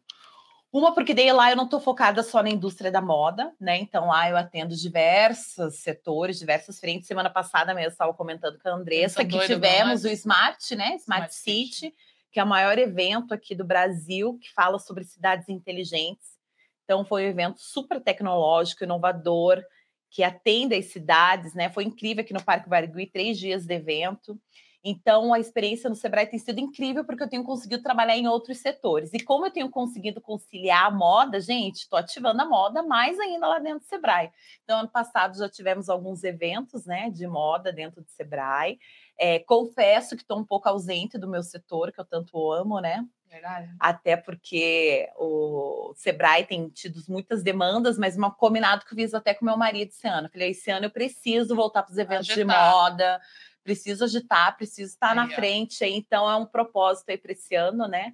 Conciliar mais, né? O, a moda em si, junto com o Sebrae, e conseguir paralelamente trabalhar com os dois, além de atuar com a moda e com outros setores dentro do Sebrae, também voltar a atuar aí junto com os eventos e com as indústrias e com as marcas aí de moda. Então é a meta para 2023. Temos comentários aí sobre os temas polêmicos? Ai, Jesus. Temos outro comentário da Célia que eu achei interessante do networking, né? Que a gente estava falando. É, se ele também é válido para quem mora no estrangeiro e como que a gente faz essa conexão com o estrangeiro, com o que mora fora daqui, se você tem alguma dica. Me diz, Andressa, você que teve É. essa conexão já Brasil e Europa. Muito, né? O que que. Ah, isso é muito legal. Acho que agora a gente pode virar a página para o, o, próximo tema, né? São muitos temas que a gente pode falar. É. Eu amo isso, né? Porque ah, um, o, o mundo é muito legal, É. né, Camila? Muito, muito legal. Eu adoro, né? Como vocês sabem, eu vivi mais de 10 anos fora do país e é, na- nada foi tão legal para mim quanto quando eu voltei para o Brasil e eu estava trabalhando na lingerie e eu fui numa feira que eu sempre ia de, de tendências, né, em Paris, que é a Interfiliera e, e etc. E eu vi todo mundo que eu conhecia lá, né? Então, assim, os fornecedores de Israel, do Marrocos, Olha, do leste conexão, europeu, hein? da Romênia, da Látvia, da China, do Vietnã, meus colegas de trabalho de Londres, da França, da Itália, da Alemanha. E é, e tá todo mundo lá. Aí você entra no stand do, do cetim Ah. italiano, tem presunto de parma, entendeu? Aí você glamour. já fala, é aqui que eu quero ficar. Aí tem lá Ah. o pessoal da China, tem só a balinha. A balinha, a balinha de morango ali, e olha lá, entendeu? E aí você vai conversando, aí chega lá, daí de repente tem umas marcas brasileiras, vai estar lá, às vezes, um- uma associação comercial, Uhum. ah, os órgãos que trabalham com exportação, a, a- a Aham. Pertex, uma coisa É. assim, Apex, Apex. Apex, geralmente tem. Associação. Então a gente tem a Apex é uma associação, assim, como Isso. associação comercial, é um órgão de classe, é aquele ator que eu falei para vocês como o Sebrae, etc, que fomenta isso. Então, o que, que a A gente tem nos dois lados, né? A gente tem no Brasil eventos feitos para atrair compradores estrangeiros. É, eu fiz um treinamento, uma palestra e, e ajudei o Sebrae do Ceará, por exemplo, que tem uma, uma exportação muito forte da indústria da moda. Eles são muito preparados para exportação. Conheci muitos donos de confecção extremamente preparados em nível internacional, realmente. E foi uma palestra para preparar né, as confecções para estarem prontos para essa confecção. Então, eles vão fazer um evento, por exemplo, para atrair esses compradores. Uhum. O que, que vai fazer o comprador estrangeiro ir? Quando eu era uma compradora estrangeira, Que que eu atrai? o que, que atrai? Que? Eu preciso de fornecedor, igual você que está me ouvindo aí do outro lado. Então, ah, eu quero fazer um produto X. É, não estou achando ninguém. Aí, por exemplo, teve uma época que a gente, é, lá em Londres, numa grande loja de departamento que eu que eu estava na gestão de compras e produto, a gente queria fazer linha de alpaca, a gente queria fazer hobby de alpaca, Uhum. cachemira e é, algodão pima, de algodão pima. Então eu estava no Peru, né? E aí Para buscar, até porque tem todos esses. que lá tem todo. E a gente ficava, onde que compra? De onde que vem esse negócio Sim. gostoso aqui? Tá lá no Peru, Peru. E o que, que a gente faz? Você não pega um, um avião, vai para Lima e desce lá e sai abrindo Peru, batendo de porta em porta, Não é. existe isso. Mas aí as câmaras comerciais, ah, de importação, exportação, né? Enfim, tem todo esse processo meio diplomático dessas associações, que houve lá um belo dia que foi feito um evento pelo governo do Peru, em Lima, é, atraindo esses os compradores para essa indústria. Inclusive, fui em um em São Paulo também, que foi é, dirigido pelo governo de- do Peru, que eu fui também pela lingerie, depois eu já morava no Brasil, encontrei fornecedores que eu já tinha conhecido antes, né? É, que daí você vai ter lá, tem o cara que tem a malha, de, Sim. de vários níveis de preço. Aí tem o cara que vende só o filamento, que daí você tem que fazer a conexão São. com a, a tecelagem, que vai fazer a fiação aqui, etc. Várias possibilidades. Né? Ah, de repente, se eu comprar só o fio, fica mais barato do que eu importar o tecido completo. E aí que vem o quebra-cabeça, né? É. Agora, o importante é que você tem um caderninho ali que você tem essas conexões. Você não desce, que nem eu falei, você não desce no aeroporto de Lima e vai lá, e agora, para onde que eu vou? Sim. Lá onde você foi, lá em Pernambuco. Você não tá lá na praia de boa viagem, vai falar, vai olhar pro lado e falar, e aí, você faz um jeans para mim? É. Você tem que saber que tem lá. Então, esses eventos são feitos justamente para trazer essas conexões. Então, a Camila, por exemplo, quando ela faz um evento, ela pega o telefoninho dela lá, meu amigo, e ela começa a agitar a Ah, festinha, é? o baile dela, certo? É. E vai chamando o povo pro baile, entendeu? É. Me chama, chama a galera e tal. Pede para eu chamar o pessoal. E se eu vejo que é um evento bom, eu já. Pessoal, várias vezes para meus alunos eu falo: ó, vai ter uma, teve uma pausa aí na pandemia, né? Que foi, foi duro. Mas a gente fazia muito isso. Vai ter rodada de negócios, eu já fui convidada para Ah, isso que eu ia falar das ajudar, rodadas de as negócio rodadas são negócio. incríveis. Exatamente. Então, não só essas feiras que tem os estandes, que daí você vai lá como comprador ou como fornecedor, e aí se você vai como Uhum. fornecedor, você tem que se preparar para isso. Eu tenho vídeos até meio antigos no canal. Então, isso que eu ia falar, né? Você já trabalhou muito né, nessa questão de preparação, porque não é só o ir, e o estoque, e o preço, que você você vai sabe mostrar, aumentar seu preço. como você vai montar quanto- stand, o preço, exato. Que Né? o que a gente fez Tem naquela ah, rodada. toda uma preparação, né? Eu sei que você tem muito conteúdo Exato. referente a isso, né? E rodada de negócio. Então, assim, esses eventos, essa questão do exterior e tal, quando você tem um evento, é ali que você vai Exato. reunir as pessoas interessadas nisso. Por exemplo, eu acabei de chegar de São Paulo, eu estava num, num, num curso, né? Num treinamento Uhum. que eu fui fazer. E lógico que você conhece todo mundo lá. É Sim. todo mundo que quer a mesma coisa. Então, isso é sempre. Tava tendo Lula Palusa, por exemplo. Todo mundo vai lá, gosta daquelas músicas e quer se encontrar lá. Então é muito mais fácil você encontrar pessoas que querem a mesma coisa que você num evento dedicado, que a pessoa pagou passagem, pagou para ir e tal. Ela vai estar lá com atenção dedicada. Exato. Isso é algo tão difícil hoje em dia na internet, né? Então, eh, nos eventos aí você tem os expositores e as pessoas que estão visitando, que vão conversar entre si, e daí a coisa acontece, né? E também esse evento ajuda na segurança, em transações. Sim. Então, por exemplo, a gente tem o Minas Trend, a gente tem todo um protocolo para você vender, para você comprar, Exato. dar um respaldo. Tem alguns que ajudam com crédito, Uhum. né? Então, o cara ah, vai dar um cheque, o, show, a feira dá uma ajuda de crédito, ele segura um pedido de até tanto, Sim. caso o cara te dê um balão, né? Então, eu tenho uma aluna da, da mentoria Safira, que ela é de Apucarana, inclusive, ela está montando uma marca, então ela é justamente isso, ela está indo nos eventos em vários estados e tal. Uhum. E é ali que está saindo. Ah, da onde que eu vou achar fornecedor? Cada evento que ela vai, ela conhece uma pessoa. Exato. É no café, etc. E aí tem as rodadas de negócio, né? Que a gente ia falar. Fala um pouco mais sobre. Então, a própria PEX sobre. realiza, né, junto lá à Federação das Indústrias, ele faz rodadas de negócio, né, mantendo esse contato estrangeiro, né, internacional. Então, aonde eles trazem compradores, né, do mundo, enfim, eles fazem toda essa logística, né, de trazer compradores é, de fora do Brasil e conecta com vocês, né, empresários, enfim, fornecedores, né, de produtos, aonde vocês podem apresentar seus produtos, seus preços e ali você fazer negócios, né? E o Sebrae realiza também nacionais, então onde tem fornecedores, uhum. né, e compradores, né, uhum. que a gente chama de âncoras, que são os compradores, né? Então são lojas, magazines, é, tem rodadas também que é só de fornecedores, que eu acho que é bem interessante, né? Tipo Aonde... Tinder. É. Tinder. de negócio. Negócio. Exato. Senta então, ali speed dating dos negócios. Rodadas de negócio também, acho que é uma estratégia muito legal, muito interessante muito legal. participar, se preparar para é. estar num, sentir, vender né? É, governo tem muita licitação também para o nosso setor, né? Mas eu acho que daí já tem que ser uma empresa um pouco mais preparada para atender, né? Porque normalmente demanda governamental é muito grande, mas também agrega muito, né? Às vezes a mão de obra, enfim, a gente também tinha muita procura. Né, pra, de licitação de uniforme para, para fornecer para o governo, hum, uniforme, bolsas, kits, né, uhum. tudo que tem que envolve a, a, área texto. Então, às vezes, você não é uma marca, mas você é um prestador de serviço. Quanta gente fez roupa de hospital, etc. Então, né? né que também, às vezes, é um segmento máscara. importante, não tem alguém aqui que também participa. Máscara, gente. Que foi um grande debate. O que um grande... foi a máscara nessa pandemia? Quantas costureiras Quantas? conseguiram manter Quantas? a sua casa à base de máscara, Exato. gente. Mas você lembra que teve Foi uma, loucura. Uma, uma polêmica com relação a isso, porque o governo estava importando máscara é, para o SUS, né, para os médicos, Sim. quem estava importando da China, né?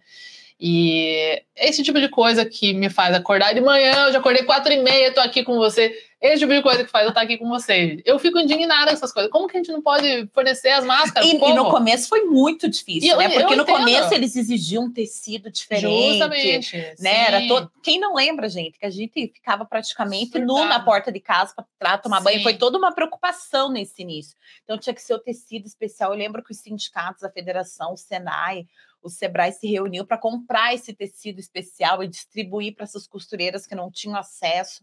Aí, de repente, caiu por terra, não, podia ser o de tecido, e aí as costureiras fizeram não, a festa, dali tricoline, de estampa e tal, tal, tal, né? E aí a gente conseguiu gerar mais oportunidade, né, uhum. de negócio. Mas no começo foi muito difícil. Mas você vê que tudo é um impasse, né? tudo. né? Tudo Mas, tem assim, uma dificuldade. Eu, assim, eu aprendi muito com, com a China. Eu acho assim que a gente tem que quebrar esse preconceito.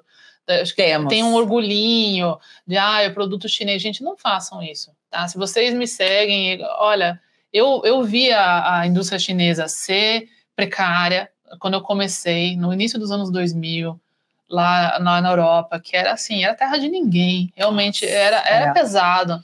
Né? E eu vi a indústria europeia acabar engolir, né? totalmente engolida. E aí ficava quem chorava, tá? Mas o que acontecia? O melhor tecno, é, tecnólogo texto, o melhor técnico texto, o melhor engenheiro texto da Alemanha, que fazia as melhores máquinas, não sei o quê, eles eram contratados pela China peso de ouro. Os melhores designers, os melhores desenvolvedores de tecido da Itália, da França, eram contratados peso de ouro lá pela China. Eles levavam a família inteira deles lá para lá, iam morar lá no, no, fim do mundo lá, e não tinha nada, era realmente matou mas assim, ganhavam um caminhão de dinheiro e eles foram se estruturando. Hoje Sim. é a maior tecnologia na indústria têxtil do mundo. Me desculpe. Então a gente está é tá muito atrasado tecnologicamente. Houve uma oportunidade dessa movimentação com relação ao Brasil na época dos BRICS aconteceu parcialmente na indústria calçadista, que é o que segura a gente aí na nossa onda internacional aqui. A gente tem um calçado competitivo internacionalmente, uhum. mas no vestuário a gente não tem. As máquinas que vocês é. usam, que a gente usa na indústria, elas já tinham que ter sido renovadas muitas vezes. Vários estão costurando ainda com, indústria, com máquina lá dos anos 90, entendeu? Enquanto que a China tem uma tecnologia não só têxtil, mas de maquinário próprio que eu sei quanto que custa uma máquina nova para você comprar. Eu sei por que você não tem máquina é... nova. é caro. é? E por que, que é caro? Porque você não tem 200 mil no bolso aí? Porque desses 200 mil é uns 90% imposto. É. Isso não acontece na China. Pelo contrário, ele não só não te cobra imposto, muitas vezes te paga dinheiro ainda para você vir. Ó, uma dica Entende? de evento interessante para ver tecnologia é Frematex, né? Justamente. Frematex, tem muita tecnologia. Excelente, gente. Mas e quem é do da... Paraná é aqui do lado. Blumenau acontece, acho que em junho ou julho uma de feira máquinas. de maquinário, de tecnologia fantástico. Exato. E aí a gente volta naquele ator. Achei ótimo que a gente começou a nossa conversa falando dos atores, da sua pesquisa, do seu, é seu mestrado, fantástico. É, e aí a, gente volta nos bancos. Os bancos. E aí a gente vai numa feira dessa, onde tem muita tecnologia e há muito incentivo. Sim, também para compra e financiamento, linha de crédito. o nosso setor, que é, tem muita mulher, eu, eu acredito que, se a gente comparar, eu já tinha visto esse número também me corrija, né? Mas acho que é o quê? 85% do nosso setor é Sim. é feminino, né? É, tem bancos, etc, o próprio né? BNDES tem uma linha de crédito própria para mulher. mulher. Usem. Usem. Às vezes é, é falta de, de, de, de informação, né? Uhum. É, então, usem, busquem, né? Não tenham medo, há incentivos fantásticos Isso. nesses bancos BNDES, esses fundos de investimento, essas esses valores, né, estão aí disponíveis principalmente para você que é mulher. Então vá, visite uma feira, veja de que forma você pode atualizar, atualizar esse teu maquinário. Isso facilita na tua ergonomia, no teu dia a dia, na, na capacidade, produtividade, na produtividade, no custo. né? Então acho que é muito voltando, do nosso custo também está nisso. Muito é na questão da economia de energia, na questão da economia de tempo. É, Exatamente. Volta aquela rotina a que a gente falou, quero trabalhar em casa, faço no meu horário. Às vezes você com maquinário você produz muito mais do que sua overlock, interlockzinha, uhum. né? Então tem que buscar pesquisar, olhar para fora, né? Às vezes a gente fica ali no nosso quartinho, é. costurando nossa salinha, no nosso escritório, e a gente tem que sair da zona de conforto, lembrando, e visitar uma feira como a Frematex e buscar né, ter coragem, Sim. né? O não a gente já tem, já diz o ditado. Nós brasileiros utilizamos muito, né? Não a gente já tem, vamos atrás assim. Então buscar é. essas linhas de crédito, esses financiamentos e ter oportunidade de ter acesso a essa tecnologia que só vem para facilitar, para elevar, para agregar, produto. exato. Porque muito disso que aconteceu na, na pandemia, é, as, as máscaras que tinham que estar em hospitalares mesmo, várias coisas a gente não tinha tecnologia não tinha. Eu lembro que eu tava num grupo e gente é máquina, é treinamento, eu tava num grupo que a discussão tem, era o, o maquinário para prender o elástico. Não tem. eu tava num grupo Esse gigantesco do Paraná tava o Paraná inteiro. Não tinha maquinário para prender o elástico da forma correta na máscara. Daí reclama que a gente comprou da China mas já não tem? Então, assim, não pode reclamar, entendeu? Se o coleguinha tá fazendo melhor. Esse coleguinha tá fazendo, assim, ó, anos luz melhor do que a gente. Então, é, é, isso que você fala, né? Sair da sua zona de conforto, mesmo que você seja pequena ainda. Quantas alunas eu tenho que tem confecção em casa? Uhum. Eles mudam para uma casa maior, compra as máquinas, porque não está conseguindo fornecedor, sabe costurar, treina alguém e ali começa. E ali começa. Né? Mas vem tudo dessa, dessa união, né? Desse Sim. networking aí que a gente está falando. É, esse fim de semana também descobri do ah. Pronamp, acho que é, um, Pronamp. É, que, que financia educação também, também de mulheres. Olha. E para a educação empreendedora, inclusive para você que quer entrar no modo de sucesso pro, acredito que tem inclusive opções. Fiquei sabendo quanto a isso. Olha só. É, então a gente precisa. Eles podem ter acesso à moda pro. Não, é, com... Vamos investigar. Ah, olha aí que dica é. quente, gente. Mas assim, hum. são todas é, são todos incentivos que a gente só sabe quando a gente sai de casa, Exato. vai nesses lugares e conversa com as pessoas, né? E etc. Bom, a gente falou aqui sobre os eventos de negócio, sobre vendas que acontecem né, nessas rodadas de negócio, né, no networking que, é, que acontece ali. Temos mais questões, mais dúvidas, Lana? Vamos lá. Temos mais algum algo no debate aí para trazer antes da gente finalizar? Cronograma de eventos é, de moda. Um cronograma de evento de moda. Se a gente tem algum lugar para acompanhar. Então, eu até ontem fui dar uma pesquisada, uma estudada, que eu imaginei mesmo que a gente tinha que trazer o pessoal quer saber como que eu acho, né? né? Legal, quero ir. Onde então, tá? alguns já têm a data, você consegue dar um Google e localizar a data, que né? que põe no Google? Evento põe o nome do moda. evento. Então, a gente tem diversos eventos de moda. A gente tem eventos de negócio, eventos business, né? Enfim, tem eventos do network, tem eventos fashions, né? Que é a parte é, do glamour, desfiles, enfim. Então, um case que a gente conhece muito no Brasil e que acho que todo mundo que trabalha com moda que nunca teve acesso. e que tem muita curiosidade é o São Paulo Fashion Week, né? Um dos maiores eventos que nós temos aqui. Então, São Paulo Fashion Week agora virou uma, um evento democrático, né? Mais ou menos, né? Porque agora a gente tem acesso a ingressos que antes a gente não tinha. Né, eu estava recapitulando alguns vídeos meus antigos. Eu vi um vídeo que eu falei sobre São Paulo Fashion Week e a maior curiosidade era como é que eu vou, como é que eu vou. Eu falei, gente, ou você tem um contato com uma marca, ou você não vai, infelizmente, porque quem retém esses convites é a imprensa, imprensa patrocinadores e, e as marcas e comprador. comprador. Então, se é. você não se encaixa em nenhum desses, você não consegue. Então, hoje a gente tem né, o modelo São Paulo Fashion Week, onde você consegue ter acesso a comprar o ingresso. E o ano passado começou, novembro do ano passado. Então, tem vários pacotes lá que você tem acesso a um evento, a um desfile, a vários dias, a vários desfiles, e varia o preço. Então, o preço vai de 50 reais a R$ 1.050, R$ 1.500 varia muito do desejo. Mas, claro, as conexões é super importante. Eu lembro quando a gente tinha um cristal aqui, quem é de Curitiba e quem é do Paraná sabe que foi um dos maiores eventos de moda, né? E eu sempre fui meio petulante, assim, meio mitidinha. E eu lembro que eu era novinha, não sei quantos anos eu tinha, uns 16 anos, talvez. Eu pegava o line-up do desfile e olhava lá todas as marcas que iam desfilar. Aí eu ia no bem. shopping, saía do banco, era a época que eu trabalhava no banco saía do banco, ia de pó. Eu lembro que era um dia de chuva em Curitiba, eu lembro até hoje. Chuva eu fui, entrei, é raro, né? Não não. Chuva. E eu entrei de loja em loja pedindo ingressos. E acho que foi meu primeiro contato com o evento de moda. Olha aí, oh, gente. Network, oh, network. Vocês fazem Oi, isso. tudo bem? Meu nome é Camila. Tá, eu faço, gente.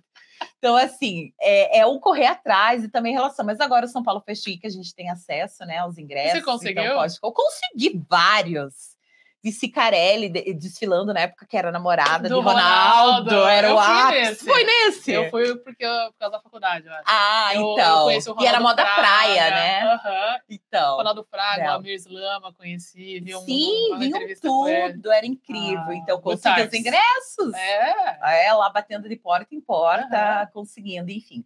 Então, agora o São Paulo, ah, São Paulo Fashion Week também não dava tanta assistência assim pra gente, né? Porque Sim. são grandes marcas, mas é um evento que dá para comprar. E agora, um dos benefícios que a gente tem, voltando ao cronograma, é que agora a gente tem as datas do evento antes, porque agora vende-se, tem que anunciar justamente, a data antes, né? Justamente. Então, exemplo, até trouxe minha colinha aqui, ó. É, vai ter de 25 a 28 de maio, vai ser a primeira edição, e de 16 a 20 de novembro. Então, São Paulo Fashion Week é realizado em São Paulo, no Complexo Tempo, lá no Moca. Então, é realizado lá e é um dos maiores eventos que a gente tem. E aí a gente tem Veste Rio, que ainda não soltou a data. É, então, o São Paulo Fashion Week é um evento, não é business o foco dele. O evento é voltado mesmo para divulgação das marcas, desfile, lançamento de coleção. Ele é focado para o lado fashion mesmo, o week mesmo. Só para fazer um parênteses, o negócio dos, dos desfiles. Ele, ele, o desfile em si, para que que ele serve, né? uhum. né? Quando nasceu Boa, lá em Paris, em Londres. Por quê, né? Paris, principalmente, né? Porque os estilistas faziam a coleção e eles tinham que mostrar para quem queria comprar. Para os compradores. Primeira Pessoal... fileira sempre foi a aristocracia, quem ia comprar é donos de grandes lojas que Exato. iam vender os chapéus, os negócios que eles faziam lá. E aí foi evoluindo, tá?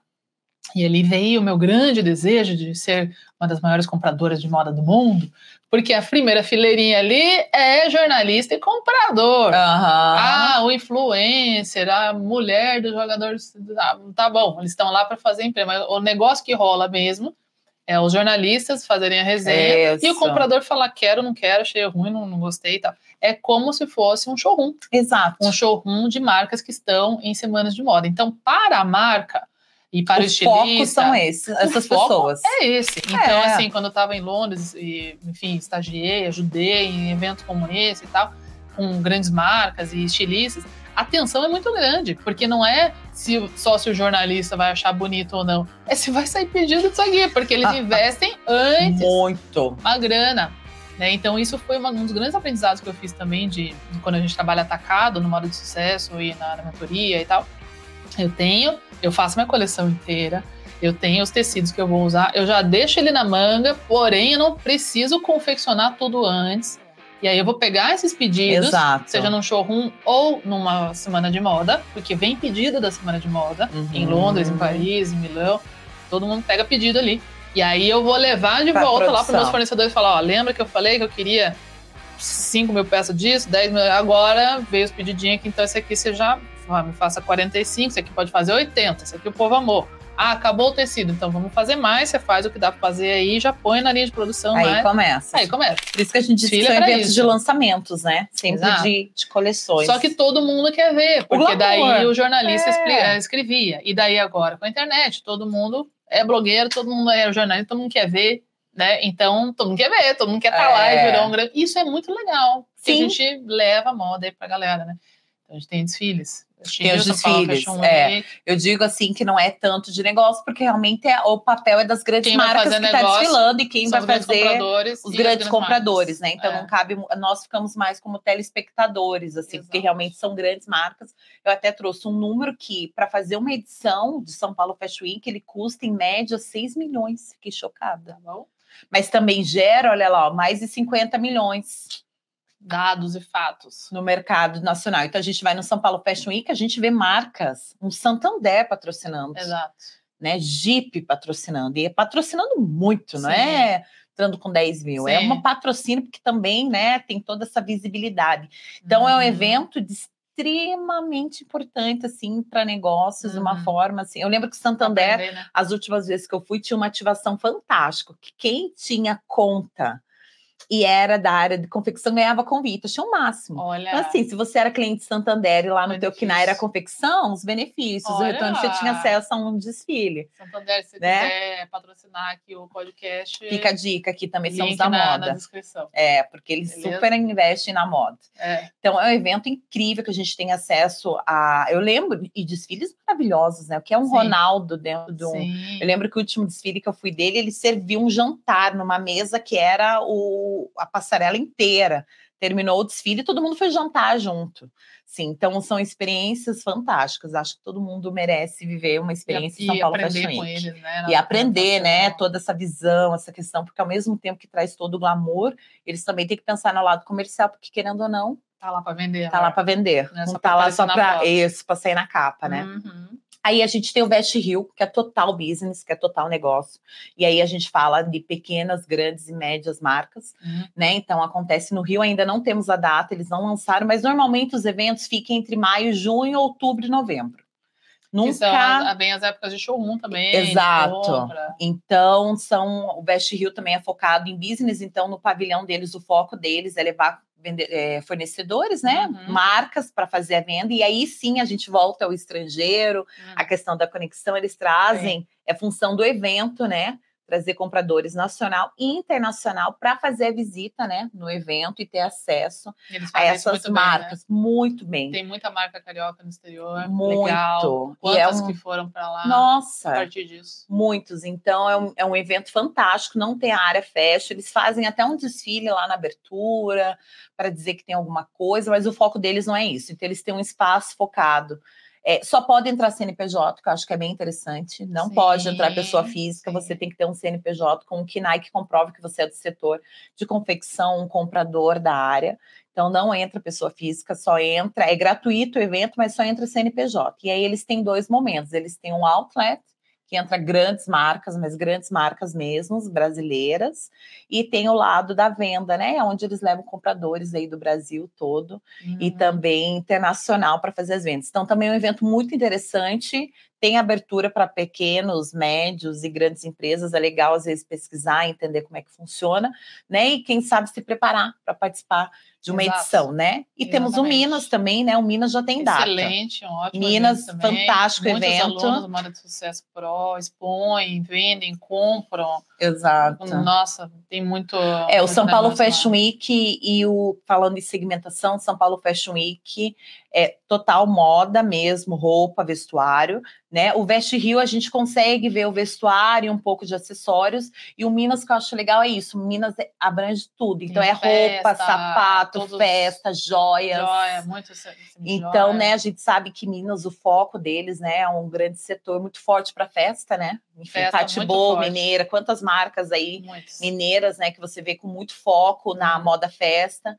Então, eles conseguem trazer de forma ampla, assim, Muito. joias, bolsas, acessórios, roupas, e é um evento misto, né? Então a gente tem a parte também dos desfiles, né? Onde eles também apresentam as suas coleções para compradores. e tem os, as palestras, é, muito né? conteúdo, e tem também os, os estandes, né? Maravilhosos, uhum. quarteirões de estandes, parece que você está numa loja. Uhum. É um uhum. evento muito bem preparado, tem o apoio lá da federação, né? Exatamente. Deles lá, a FIENG apoia, é uhum. é um dos realizadores, né?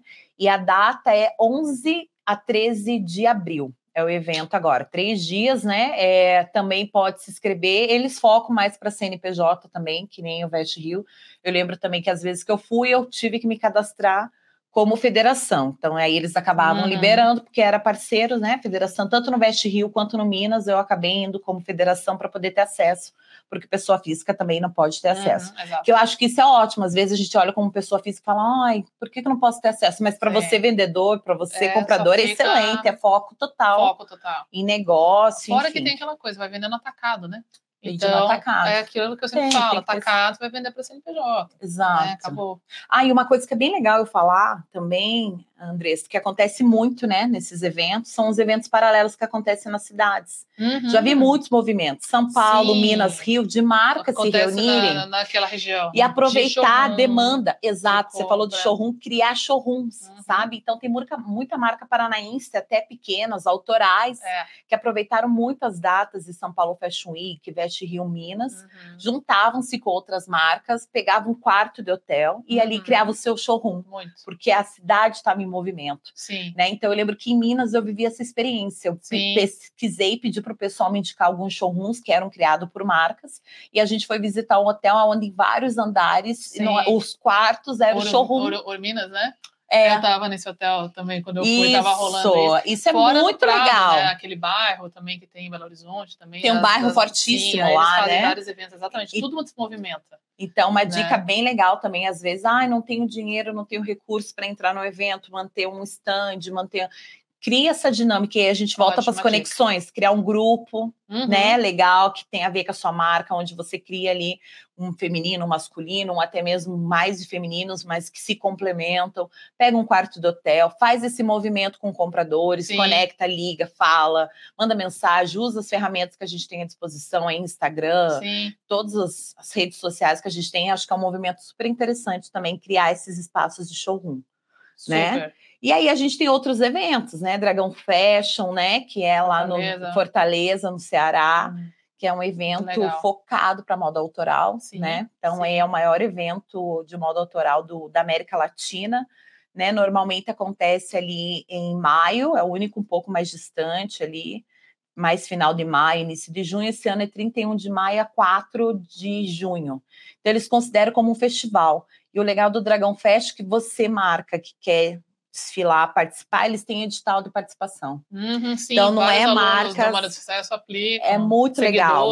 Comentam também. Você participar do edital, de... ter essa oportunidade, né, de sem poder custo, desfilar, né, sem custo, com ajuda de custo. Então você participa de um edital onde é avaliada a sua marca e você, sendo escolhida, você vai e participa, que também acho que é uma ótima vitrine também para você apresentar uma coleção, ter espaço e visibilidade num evento Exato. aí super renomado e super conhecido. E o mais lindo, gente, é feito na praia de Iracema, muito chique, é na areia, licença, eles né? montam toda a infraestrutura na areia muito legal dar um YouTube aí, dar uma pesquisada, montagem do Dragão Fashion. Gente, Ai, a estrutura é maravilhosa em plena areia de Iracema ali da Praia de Iracema. Então também é muito legal. E um evento que está super em foco agora também, que está crescendo, vou, continuando nos editais, é o Brasil Eco Fashion. Sim, sim. É um evento novo, ele tem um apoio, um suporte muito grande da Riachuelo. Uhum. Né? A Riachuelo acho que é um dos maiores ator fomentadores, empresa. ator empresa, que fomenta esse evento.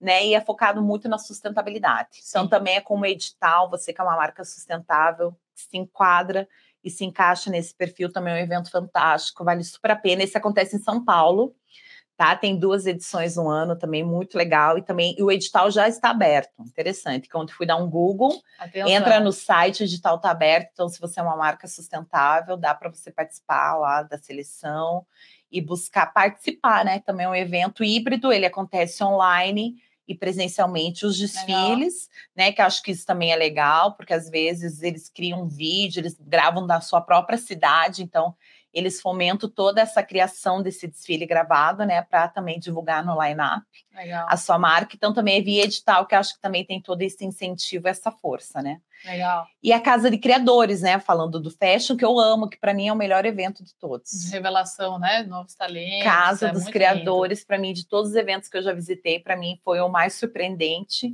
É, ele também tem duas edições no ano, acontece em São Paulo, também lá no Complexo da Moca, foi a última edição, no mesmo lugar de São Paulo Fashion Week também, igual o Eco Fashion também, complexo ali na Moca tem sido muito local ali dos eventos. Então, é um evento também que participa com edital, que acho que também é uhum. é bem legal. Sim. Então, a gente também tem muitas marcas paranaenses que começaram pela Casa dos Criadores, Exato. né? A própria Rocio Canvas começou uhum. pela Casa dos Criadores e hoje está no São Paulo Fashion Week. Exato, então, é um evento, é um que assim, é uma vitrine fantástica. Super né, para jovens talentos, ainda que não tem toda uma capacidade de produção, de venda, mas é uma forma de você começar a se inserir no mercado, a tua vitrine ali, né, a Casa de Criadores, para mim, é um dos, dos melhores eventos, assim, que eu já fui. Isso em âmbito moda, assim, acho que são os maiores, né? De, de, moda, né? De moda, E assim. o resto é, é, isso aí, né, Caio? Porque, assim, tem sempre um novo aparecendo, então você tá, vai procurando no Google, o Sebrae ajuda muito com muito. comunicar, né? Quanto mais você vai entrando em um, um vai contando do outro, você vai conhecendo. Tem as feiras, né? As feiras a gente falou da Febratex. Sim, etc. Febratex, Fenin, então, Inspira Mais. Sim, Inspira Mais é fantástico, é um, é um evento de inspiração mesmo, gente. É tendências de insumos, né? Sim. Então, de tecidos, Nossa, de tecnologia, é para tudo, sapato, você vê desde sola de sapato, cadarço, né? Cadarço, até tecidos é tecnológicos, aviamentos, então é para se inspirar. Cabeça. Janeiro você já começa o ano indo para o Inspira Mais, uhum. né? Para onde você pode ali buscar todos esses insumos, toda essa tecnologia para você inserir, né? E aí temos a Fenin, né? Que também é um evento fantástico business também, né? E de pesquisa e de muitas palestras. A Febratex, que apresenta toda essa inovação de maquinário. Então, assim, é pesquisar, olhar, uma conecta a outra ao NDM, né? Que nós é adoramos aqui em Balneário Camboriú, que esse ano vai ter em Santa Cianorte. Cruz do Capibaribe. Ah, sim, pois é, tá, você teve em Cianorte, né? Teve em Cianorte, agora também. vai ter em Pernambuco. É, que é muito bacana. Então é um evento fantástico aí também de conexões, onde a gente também se alimenta muito de conhecimento, né? E de, de conexões, né? Que daí sempre é. tem o pessoal lá das, dos sindicatos, das associações, Exato. das federações, das indústrias, e aí, isso vai puxando uma coisa, vai puxando a outra. Exato. Muito bom, hein, gente? Então, o negócio é se preparar, estar conectado, procurando né, na sua cidade eventos de moda, Exato. eventos de networking.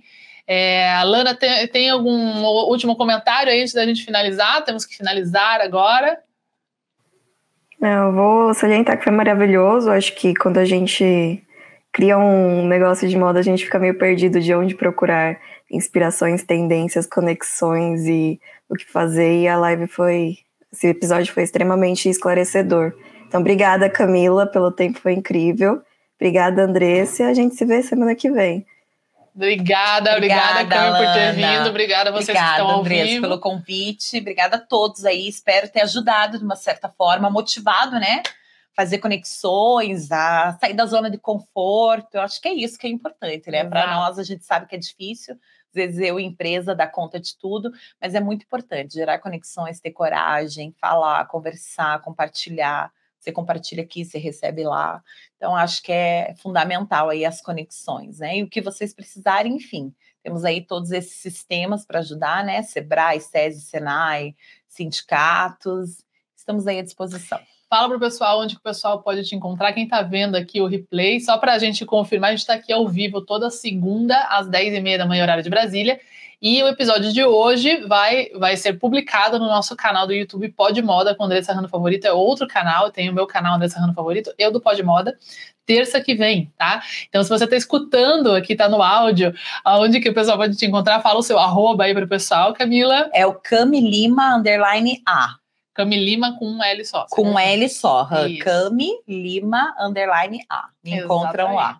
Exatamente. Muito obrigada, Cami. Obrigada a vocês. Pessoal, nos vemos segunda que vem, às 10h30 da manhã, ao vivo aqui. E amanhã tem replay do episódio da semana passada no canal Pode Moda com Andressa no Favorito. Vejo vocês lá. Beijos. Obrigada, Cami. Obrigada, tchau, tchau, Ana. Obrigada. Tchau, tchau. E a gente vai chegando ao final de mais um episódio aqui do Pode Moda. Eu sou Andressa Rano Favorito. E se você curtiu, tá comigo aqui nesse episódio, printa aí no seu celular ou aonde quer que você esteja escutando esse podcast agora e posta nas suas redes sociais, marcando o arroba Andressa Rando Favorito e me contando qual foi a maior sacada que você pegou desse episódio. Seu feedback é muito importante para mim e eu vou adorar ter essa conversa com você lá no nosso direct. Para continuar conectado comigo, é só me seguir em todas as outras redes sociais: Instagram, TikTok, Facebook, LinkedIn. É só buscar por Andressa Rando Favorito. E não se esqueça que a gente também tem o canal do YouTube exclusivo do Pod Moda, então é só buscar por Pod Moda com Andressa Rando Favorito no YouTube. Para saber mais sobre mim, é só entrar no www.andressarandofavorito.com e para saber mais sobre moda de sucesso, é só entrar no www.modadesucesso.com.br. Te espero no próximo episódio, hein?